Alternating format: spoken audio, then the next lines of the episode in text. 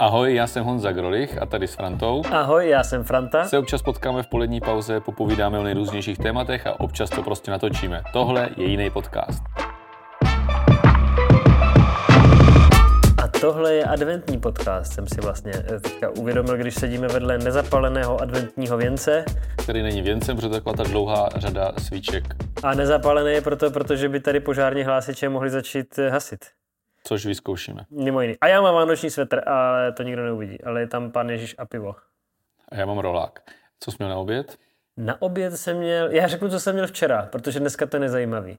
Včera jsem si udělal hrachovou kaši s cibulkou. Vím o tom, Nevíš o tom, jsem ti to jenom říkal. ano, vnímáme to všichni kolem tebe. A dneska jsem měl nějakou krutí roládu s hrachovou kaší. S hrachovou. A vývar. Ano, vývar eh, Počkej, to- kuřecí s tarhoňou. Skutečně s hrachovou kaší. Ne, to jsem s bramborovou. No, já jsem se lekal, protože máš dneska spoustu jednání odpoledne. Hele, a když máme ten advent, tak si pojďme dát nějaký takový jako pozitivní témata. Teďka hodně na Twitteru bylo pozitivní téma, kdy se hrozně řešil řidič autobusu, který vyhodil dvě mladé holky za to, že mu čmárali prstem na zamlžený sklo nějaký, nějaký věci, které se mu nelíbily.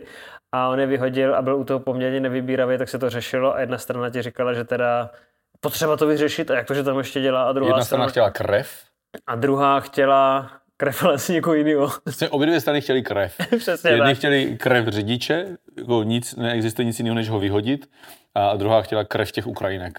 Ale víš co, já to možná nechám tady pustit, tu ukázku, ať si ví, o čem se bavíme. odchod. Obě dvě. Ty taky zdochni. Ty mě nebudeš tady azbuko psat po oknech. Seš normální? Ty tady seš na návštěvě. My jsme tady Češi, to je naše zem. Odchod. Proč? Počkejte si na další autobus. Ven, Proč? ven, Proč? ven. Dejte si odchod, ven. Proč? Proč? Protoč. Abys to věděla. Ven.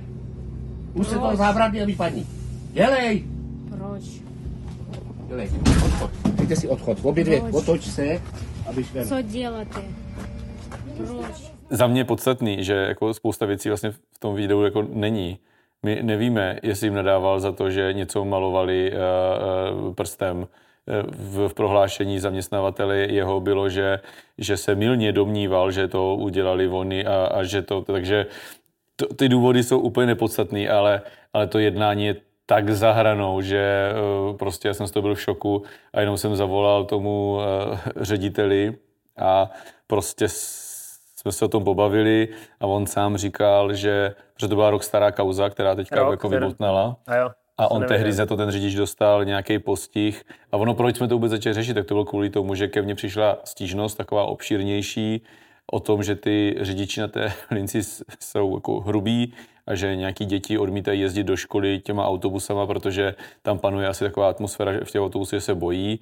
A na dokreslení mě poslali tohle starý video a zároveň někdo to video zveřejnil. Takže já jsem vlastně s tím neřešil jenom to video, ale říkal jsem si, říkal jsem, hele, to není jenom o tom videu, to je prostě nějaký pokračující chování a jako kazí to dobrý jméno jak vaší společnosti, tak nás, takhle to prostě nemůže fungovat.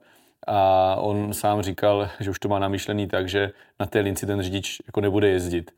Ale to je jako, jako vysvětlení situace, ale mě vlastně, i když jsme to video zveřejňovali, tak jsme vlastně čekali, že bude hejt, jakože Že to je málo. hele, je to málo, nevyhodil ho. A to vlastně jako nějaká krátká vlna pozitivních reakcí se překlopila do ale úplně naprosto nenávistných hejtů z prostých, jako vůči mě to je jedno, ale obecně vůči Ukrajincům. Já jsem tam četl, To bylo úplně hrozný. já jsem tam četl nějaký to, že budeš vyset a tak. No. to si nevím, jestli, jestli už jako po, o tom pročítal. Ale ty hejty byly drsný. A nej, nej, vlastně mně přišlo hrozně vtipný to vysvětlení, že oni řekli, no ale oni jako nezdravili. No, prý, prý nezdravili, tak ho je zařval úplně. Jako je úplně jedno, ale kdyby podle mě řidiči v MHD ve veřejné dopravě měli vyhodit všechny 13-letý děcka úplně jedno odkaď jsou, který nezdraví nebo který malují kosočtverce na zarosený okno, tak si myslím, že byste dost ušetřili, protože byste mohli zrušit jako půlku spojů. Jako. Nebo objednat výrazně menší autobusy. Já teda to říkám ze zkušenosti, protože já, přátelé, jsem pět let autobusem jezdil.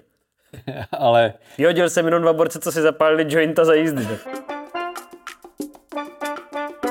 Za mě, ale jako co jsem si na tom uvědomil, ale i nezávisle na to, je, že vlastně kolem, jako nás, jako jako politiku, je strašně moc to jako tak obrovská prostě negativní jako vlna jakýchkoliv jako informací. To jako když mám, když mám pod jakýmkoliv příspěvkem jako hodně komentářů, tak je to vlastně jako vždycky hate. A jo, že, že vlastně jsi jako zahlcený těma negativníma informacemi. Nebo vůbec jako zprávama. A A tak to máš úplně to... každý, když sleduješ jakýkoliv sociální sítě, který se na to večer díváš, tak za chvilku jsi jako prostě nasranej. To jo, ale netýkají se tebe. Nečteš si zprávy o sobě. Nečteš si komentáře na, na sebe. OK, ale nasranej po- jsi stejně. No to jako jo, ale, vytváříme si to sami. Ale uvědomil jsem si to uh, bez jako nějaké výhrady, ale, ale prostě jenom fakt. Poslouchal jsem uh, vlastně poslední vlevo dole, nebo teďka, když to posloucháte v pátek, tak asi předposlední vlevo dole. A tam jako něco říkali o vládě a to bylo pro skauty a líbilo se mi, že jeden scout se vlastně zeptal, a, a, co, a co se vlastně teda dělá jako dobře? Dělá ta vláda jako ně- něco dobře? A teď jako nebudu zavíhat do detailů, co jako odpověděli a tak, to není podstatný, ale já jsem se na tom uvědomil, že vlastně eh, i ti novináři, teď ti podcasteři a tak, aby byli vlastně zajímaví, aby, aby měli ty nadpisy, aby to někdo četl, poslouchal, tak vlastně musí být, musí být negativní. Přitom se v té zemi vlastně neděje žádná katastrofa. A, a když budu tvrdý, tak vlastně ani, ani za Babiše tady nebyla žádná úplná jako katastrofa a je to jeden hate za druhým, jedna jeden fail prostě popisovaný za druhým.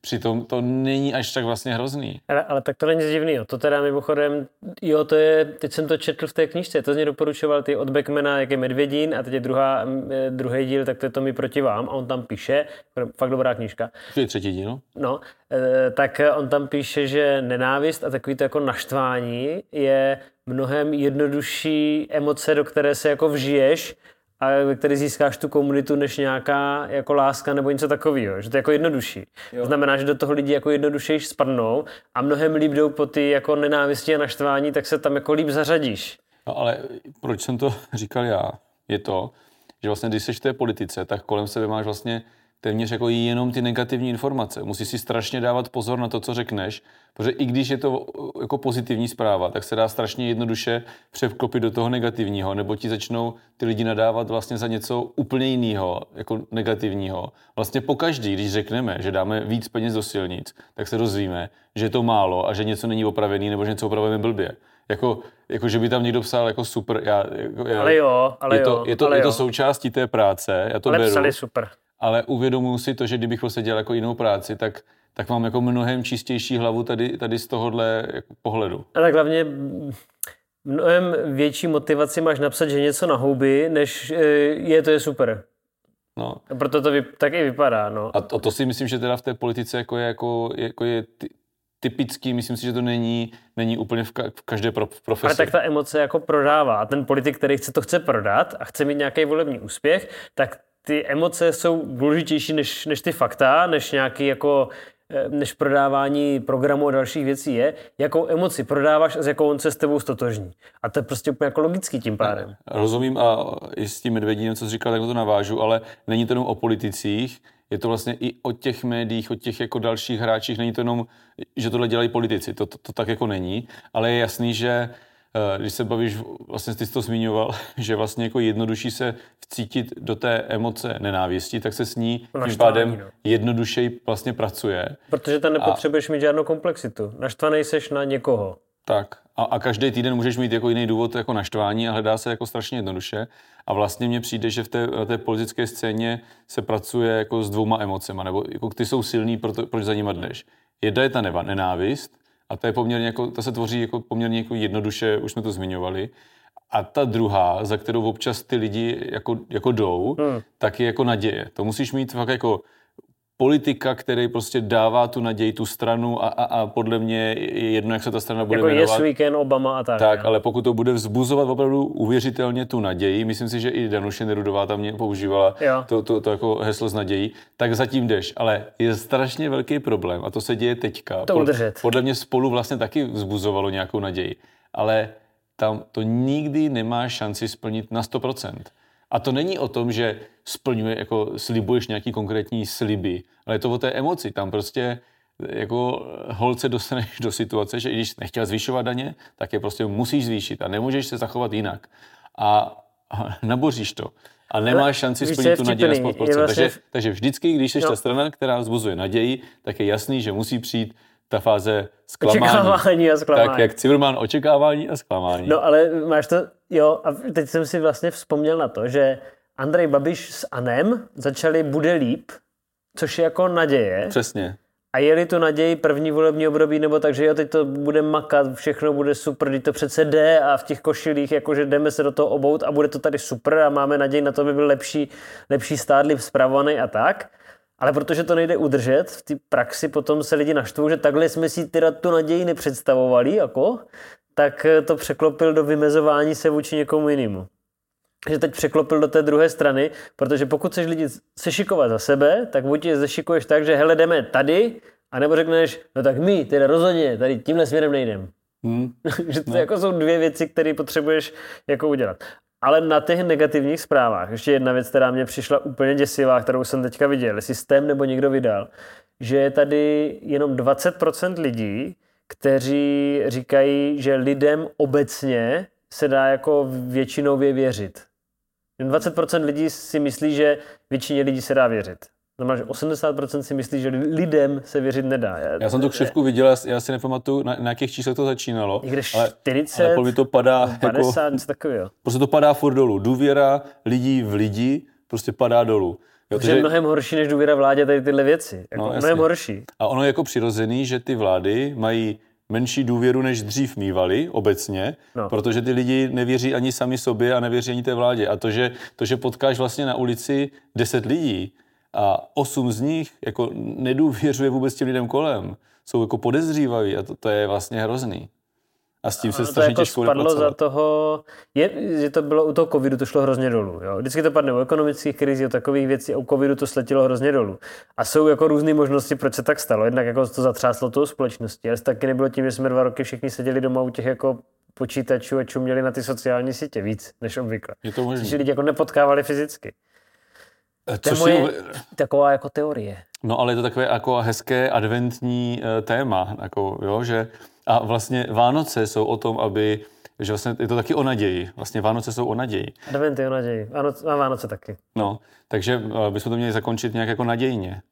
Já jako, že když, dneska... to, když, když ty si tě vypneš a budeš se normálně s těma lidma bavit jako napřímo, takže to třeba ti lidi nebudou takový jako hovada, jak si myslíš, jo? A, a já jsem dneska nahrával pro rozhlas nějaký jako novoroční přání a říkal jsem tam, že vlastně na ten, do toho nového roku si všichni skoro dávají nějaký předsevzetí, že budou míň nebo líp jíst, nebo budou víc. cvičit, přestanou, přestanou kouřit a tak. Ale já jsem tam říkal, že by bylo dobrý si najít jako nějaký to předsevzetí jako vztahový, aby zlepšil ty vztahy s lidma kolem sebe, ať už v rodině nebo v práci a tak. To každý, když udělá, tak se tady budeme mít všichni jako líp.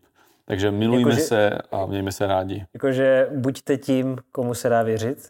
Ano. Zbuzujte důvěru. no, možná lepší bude se na někoho naštvat. ne, ne mějme jako se fakt. rádi. Mějme se rádi. Všichni? Ano. Tak jo. Tak se mějte rádi a třeba se uslyšíme ještě příští týden. Uvidíme, jak to je přes Vánoce, sami nevíme. Tak, pěkný zbytek adventu.